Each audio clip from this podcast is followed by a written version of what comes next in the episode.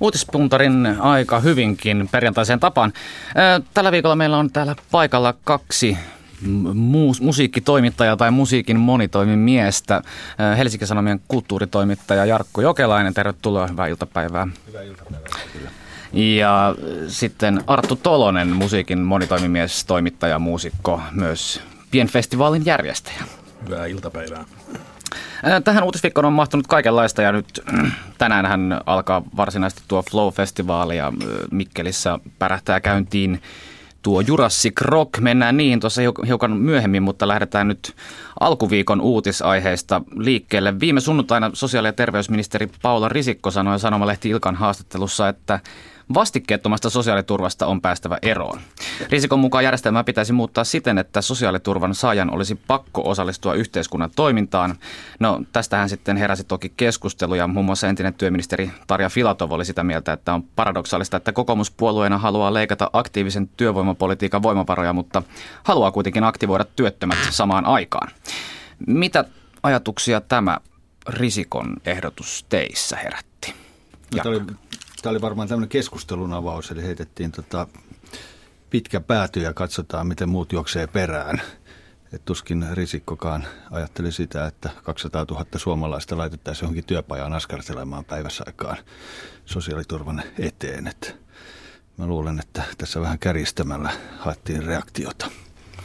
Joo, ei sieltä kauheasti konkreettista tullut. Ja tota, toi, siis periaatetasolla, jos katsotaan pelkästään tota ajatusta, että mikä siinä on, niin tota, eihän siinä niin hirveästi haukkumista ole, koska sekin menee tähän syrjäytymisen estämisen juttu, mutta näillä on vaan vähän semmoinen surullinen historia näillä toimilla Suomessa, että siihen kuuluu just semmoista niin tota, kurssittamista ja muita tämmöisiä niin tota, mahtavia työttömyystilastoilla kikkailuja, että ennen kuin on jotain järkevää sanottavaa asiasta konkretian tasolla, niin mä en tiedä mitä tarkoitusta tällaiset avaukset hirveästi palvelee, eikä siitä keskustelusta mun mielestä kauheasti mitään järkevää syntynyt.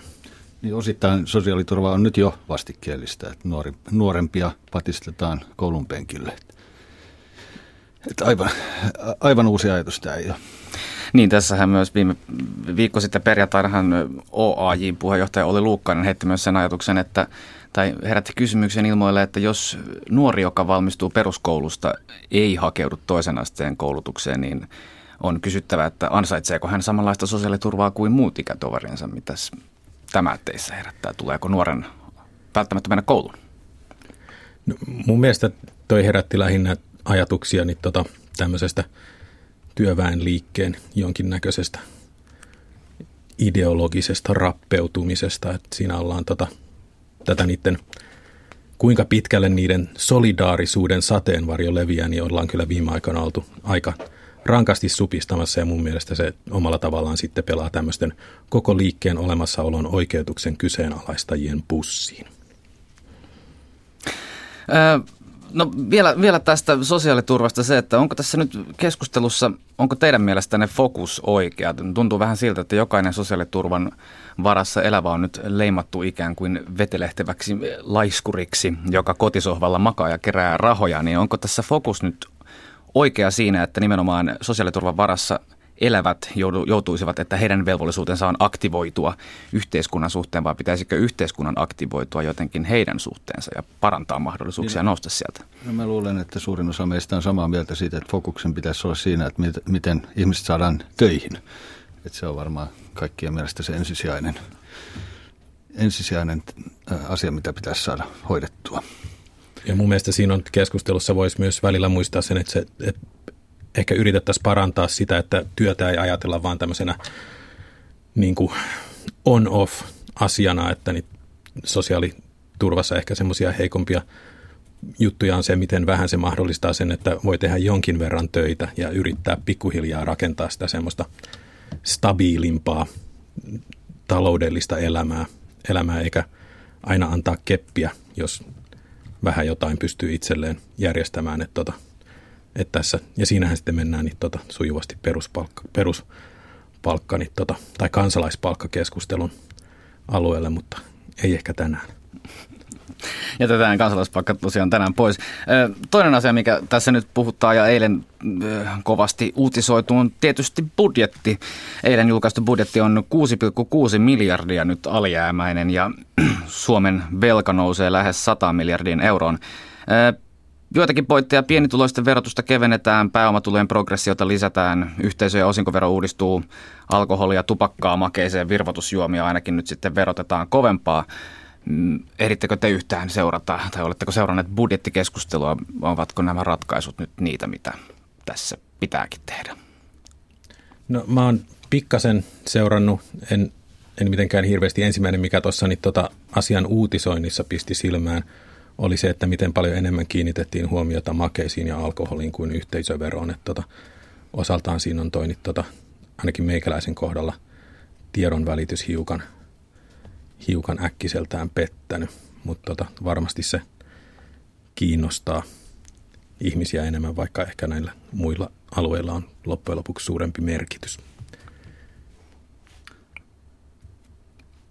Herääkö Jarkko Jokelaisessa no, budjettiajatuksia?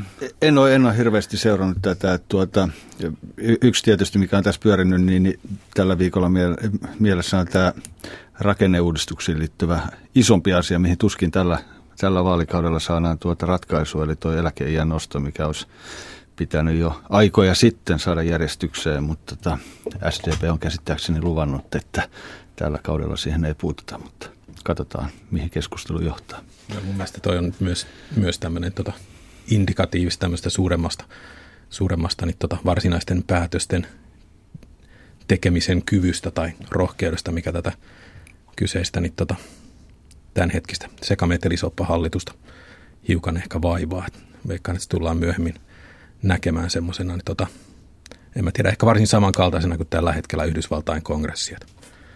Eivätpä paljon pystyneet. No saa nähdä, mihin pystyvät.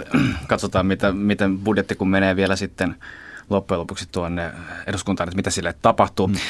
Mennään eteenpäin seuraaviin aiheisiin. Toinen asia, mikä on tällä, tällä viikolla puhuttanut uutisissa ja varmasti myös Helsingissä paljon on mikäs muu kuin Guggenheim-museo. Täällä Guggenheimin edustushan tapasi nyt tällä viikolla Helsingin kaupungin päättäjiä ja tämä hankehan tosiaan viime vuonna torpattiin, kuten monet hyvin muistavat, mutta nyt sitä yritetään sitten elvyttää uudelleen. Ihan aluksi tuossa seurattua sosiaalista mediaa ja muutenkin uutisointia ja tavattua ihmisiä, niin monet tuntuvat kovin kyllästyneiltä jo koko aiheeseen. Mikä teissä, herääkö teillä enää mitään kiinnostusta asiaa kohtaan? Väsyttääkö Guggenheim? Ei, musta, musta tämä käänne oli suorastaan niin käänne parempaan. Että tuota, silloin edellisen kerran, kun asia oli pöydällä, niin silloin sitä kiirehdittiin ja tuota, se esitettiin niin, että jos nyt tätä ei päätetä, niin Guggenheim menee johonkin muualle. Mutta nythän tilanne on täysin päälaillaan, että tuota, näyttää siltä, että Guggenheim on tosissaan itse kiinnostunut tulemaan Helsingistä ja sen takia tämä asia on taas pinnalla ja nyt peli on taas ihan auki sitten. Joo, muahan ei, niin tota, mä en lähtökohtaisesti ikinä kyllästy mihinkään vääntöön ja nillitykseen, joten en tähän Guggenheim-aiheen ympärilläkään pyörivään. Mun mielestä tämä on myös hieno, hieno juttu, että se otetaan uudestaan. Ymmärrän täysin, miksi se tota, putosi taivalta kuin Tupolev edellisellä kerralla, ja tota, eikä se ollut yhtään huono juttu. Mutta tota, jos ne oikeasti meinaa tehdä sen sillä tyylillä, mitä ollaan vähän niin kuin annettu ymmärtää, että tämä tapahtuu, eli, eli vähän avoimemmin eri pohjalta, ja sitten tämä niiden niin, tota, totaalinen viestintäkatastrofi pistetään niin kuin selän taakse, niin tota, kyllä mä ainakin silleen jokseenkin innoissani odotan sitä – uutta raporttia ja uusia linjanvetoja tässä, tässä asiassa. Ja tota, sitten myös Arhinmäen reaktiota siihen uuteen raporttiin. Näin jälkiviisasta voisi todeta, että se oli hyvä, että se torpattiin ekalla kerralla, koska helsinkiläisten kannalta tämä uusi, uusi esitys vaikuttaa jo nyt tässä vaiheessa potentiaalisemmalta ja paremmalta. Niin, Helsingin Sanomissa kirjoitettiin, että nyt Helsingissä vierailut Guggenheim-säätiön pääjohtaja Richard Armstrong tosiaan myönsi neljä suurta virhettä, jotka viime kerroksella tehtiin, olivat tämä sijainti, rahoitus, museon tarkoitus eh, ja suhde Helsingin kaupungin taidemuseoon. Eh, ja Jaakko Lyytinen, kirjoitti, että ne olivat koko museohankkeen avainkysymykset. Ja tosiaan silloin viime kerroksellahan kritiikkiä satoi nimenomaan tästä, että mikä on julkisen rahan osuus, lisenssimaksut, joita olisi kaupunki joutunut maksamaan parikymmenen vuoden ajan.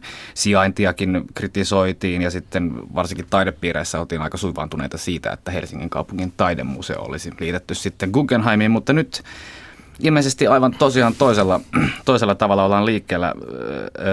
Nyt ainakin Helsingin kaupungin taidemuseo säilyisi itsenäisenä. Rahoitus hoidettaisiin ainakin osittain yksityisellä rahalla, sehän nyt on auki, mitä siinä sitten tapahtuu.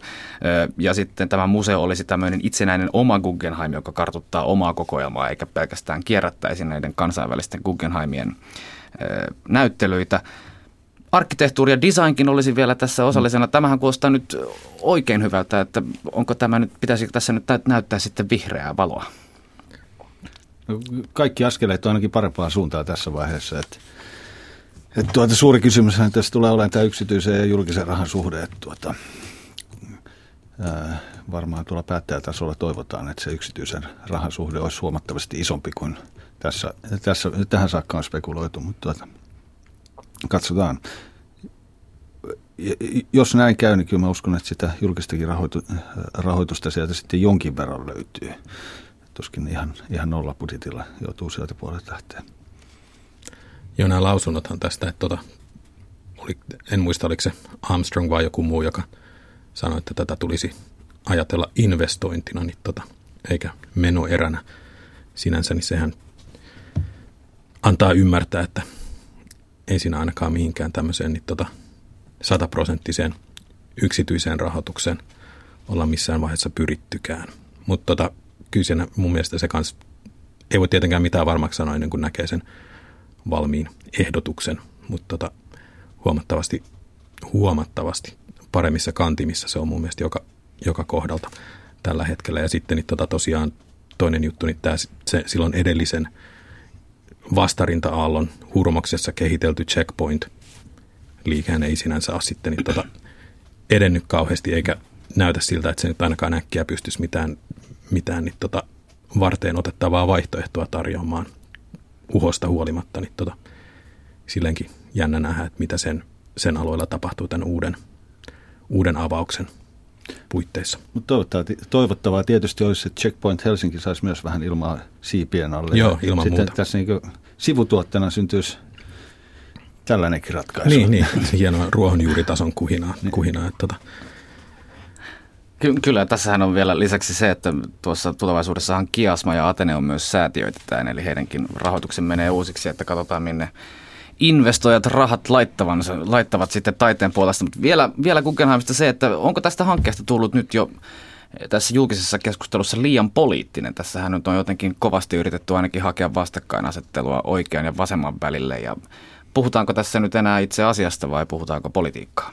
No mun mielestä se on nyt tällä hetkellä, nyt tämän uuden avauksen myötä se ainakin mulle näyttäytyy vähemmän poliittisena kuin silloin edellisen, niin tota, edellisen kerran crash and burn vaiheessa. Että tota, mä en ole ainakaan tässä vielä törmännyt semmoiseen ihan yhtä kiivaaseen, kiivaseen niin tota tämmöiseen hemmetin kokkarit. Joo, kyllä. Siis e- eka, ekalla kierroksellahan se henkilöityy nimenomaan kokoomuslaiseen kaupunginjohtajaan Pajuseen, mutta ei enää niinkään. Et, tota, mä, mä luulen, että keskustelu on tällä, tällä kertaa helpompaa. Mennään ihan kohta musiikkiin, musiikin pariin, mutta otetaan tähän väliin liikennetiedot.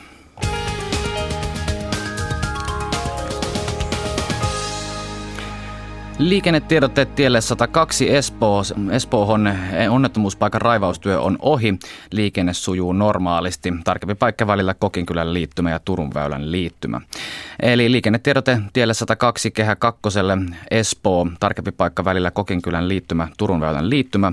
Onnettomuuspaikan raivaustyö on ohi. Liikenne sujuu normaalisti.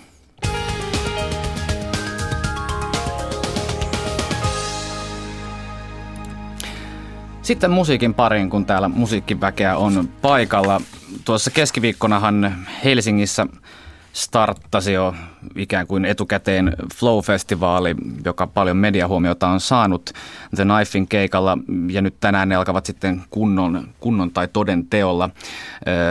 Helsinkiläistä Flow-festivaalia nyt on luonnehdittu hipsterifestivaaliksi ja ties mitä, mutta ainakin vaihtoehtomusiikkiohjelmasta löytyy runsain mitoin ja isoja nimiä on kuten Alicia Keys, Public Enemy, Kraftwerk, Nick Cave and the Bad Seeds. Samaan aikaan Mikkelissä puolestaan jyrähtää Jurassic Rock, joka nostaa tänä vuonna jälleen ehkä ainakin käsittääkseni profiiliaan edelleen ja tuo suurimpana vetona olenaan esiintymään System of a Downin. Ö, kuinka te Arttu Tolonen ja Jarkko Jokelainen oletteko itse menossa festivaalille tänä viikonloppuna? Flow Festival kutsuu joo, että tästä, tästä kun pääsen pois, niin rupean suuntaamaan kohti Suvilahtea pikkuhiljaa. Ja siellä sitten meneekin sunnuntai-iltaan asti. Onko ihan työn merkeissä? Työn merkeissä jo tällä kertaa, tai taas. Että tässä on melkein joka toinen viikonloppu oltu festareilla keskimäärin tänä kesänä. Kuuluu osana työnkuvaan. Arttu Tolonen. Joo, sama täällä. Heti kun saan pennut käsistä, niin suunnataan, suunnataan sinne. Ja niin tota, tänä vuonna mulle ei ole Flowssa mitään edes etäisesti työtä muistuttavaa tekemistä, että taitaa olla ensimmäinen kerta, kerta sillä tavalla festareita. Että, siis ei, ei festareita yleensä, vaan flow-festareita, mutta tota kyllä olen sinne menossa. Flow on brändännyt itseään urbaaniksi festivaaliksi ja tosiaan kovasti suitsuttanut tätä vaihtoehtomusiikin kovia nimiä, joita tuodaan maailmalta Helsinkiin asti. Suomeen esiintymään. Onko tämä Flow-festivaali nyt noussut jo niin kiinnostavaksi, että se saattaisi kiinnostaa jopa kansainvälisestikin? Ilman muuta mun mielestä, ja se on ollut jo useita vuosia, vuosia sillä tasolla, ja mun mielestä tänä, tänä vuonna niin tota, se ulkomaille markkinointi on tuntunut vetävän vielä paremmin kuin koskaan ennen. Että tota, varsinkin tuolla Brittein saarilla kiinnostusta on selvästi ollut mediasta ja niin tota, sieltä, on, sieltä on kohtalaisen kova vierailijakattaus tulossa sinne tänä vuonna. Ovat itse asiassa paikan päällä, törmäsin niin. heihin eilen illalla Helsingin kaduilla. Tuota, joo, siis ainakin niin kuin, su- suomalaisen musiikin vientiorganisaatio ja Flow itse niin, niin tuntuvat panostavan siihen, että kansa- kansainvälisesti heidät huomattaisiin. Että siellä on useampia kymmeniä median edustajia ja levyyhtiötyyppejä kutsuttu tänä vuonna festareille. Ja ehkä se jotain kautta sitten poikii sitä, että yleisökin myös löytää tuolta muualta Suomeen. Toki täytyy muistaa, että Flow ei ole mitenkään ainutlaatuinen festivaali Euroopan mittakaavassa. Että tuota, Ruotsissa esimerkiksi Way Out West hyvin samalla profiililla samana viikonloppuna ja sitten tunnetuimpana esimerkkinä on varmaan tuo Espanjan Primavera – mikä, mitä voi jollain tapaa pitää jopa Flown esikuvana. Että tuota, kilpailu on kovaa. Kilpailu on kovaa myös tämmöisellä vaihtoehtoisen kaupunkifestivaalin niin, no Joo, saralla. Nimenomaan Euroopan tasolla kilpailu on kovaa, ei, ei Suomessa niinkään. Niin ja se, sekin, että on, onko Flow enää vaihtoehtofestivaali, jos puhutaan 20 000 hengen kävijämääristä ja katsotaan vähän sitä pääesiintyjien listaa. Tänäänkin 35 miljoonaa levyä myynyt Alicia Keys. Erittäin, erittäin validi pointti tässä kyllä. No mennään Flowsta yleisemmin nyt tähän nimenomaan se, että onko tässäkään kyseessä enää vaihtoehtofestivaali vai mikä siis kuulunut festivaali esiintyykö se nyt on Suomessa ollut ehkä jopa jälleen edellistä huikeampi. Tällä viikolla Helsingissä konsertoi Neil Young, viime sunnuntaina oli Smashing Pumpkins Helsingissä, pari viikkoa sitten soittivat Muse, Rihanna – Perinteisten festivaalien lisäksi on noussut lukuisia pienempiä festivaaleja ja tapahtumia. Ja kuten itse asiassa Jarkko Jokelainen kirjoitit Helsingin Sanomissa tuossa kesäkuussa, niin oli muun muassa tämä, tämä suunnattoman kiireinen viikonloppu, ainakin täällä Etelä-Suomessa, kun sama aika oli Tuska Festival, Rock the Beach, Pax Festival, Vadelma Fest, Baseline, Sunroba, Street Festival, Helsinki Pride ja Järvenpäässä Puisto Blues. Tässä voisi ehkä kysyä, että tapahtumat tapahtumia on niin paljon, että onko tässä enää mitään järkeä? Niin, no tänä kesänähän on vähän lietsottu, lietsottu tällaista niin ilmapiiriä, että festarit, festarit tippuisi ja olisi, olisi yle, yle, yleisökatoa. Tunnustan osin olevani syyllinen tähän, koska alkukesästä kirjoitin artikkeli, jossa kirjoitin Ruotsin tilanteesta, jossa on ihan täysmittainen festivaalisota käynnissä ja se sitten tulkittiin niin, että Suomessakin olisi festivaalisota käynnissä. Tosiasiassahan näin ei näytä ainakaan suuremmassa määrin oleva, että toistaiseksi aika hyvin tuntuu menneen kaikki festivaalit. Provinssirokkia ehkä lukuun ottamatta ja sitten Rock the Beach varmaan jäi myös jossain määrin yleisötavoitteestaan. Ja mun mielestä toi Rock the Beach on nimenomaan ehkä se kiinnostavin ilmiö, jos se jää mitenkään elämään tälle festivaali, festivaalikentälle. Ja se saattaa olla sitten pidemmällä tähtäimellä se semmoinen, miksi sanoisi, disruptiivisin ilmiö tässä vanhassa jo kohtalaisen vakiintuneessa järjestelmässä, mikä Suomen kesässä vallitsee. Että tota, jos Live Nation päättää ruveta näistä Green Day-tason esiintyjistä kilpailemaan joka kesä provinssin ja Ruisrokin ja ties kenen kanssa, niin tota, niillähän on kuitenkin pidemmän aikaa varaa ottaa siitä takkiin, jos haluavat vähän niin kuin uudelleen järjestellä tätä kenttää.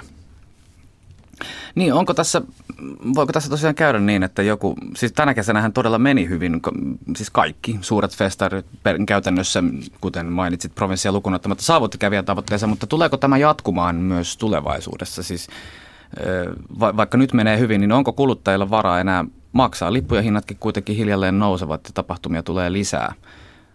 Kaatuuko joku? Niin, no tähän saakkahan tähän saakkahan on vuosikymmeniä ajan tämä konserttibisnes vaan kasvanut, mikä on hyvin pitkälti seuraus siitä, että niin kuulijakunta on laventunut parikymppisistä niin aina tuonne seitsemänkymppisiin. Mutta nyt kun ne seitsemänkymppisetkin rupeaa käymään noilla keikoilla, niin se katto alkaa olla saavutettu, että se ei ainakaan hirveästi enää voi kasvaa. Ja, ja sitten siinä vaiheessa tullaan siihen, että kuinka paljon jengillä on rahaa maksaa festareista. Ja tuskin hirveän paljon. Ehkä jonkin näköisenä oireena tästä voi ottaa myös sen, esimerkiksi sen, että tämän viikonlopun flow, niin, niin käsittääkseni mikään lipputyyppi ei ole myynyt loppuun vielä toistaiseksi.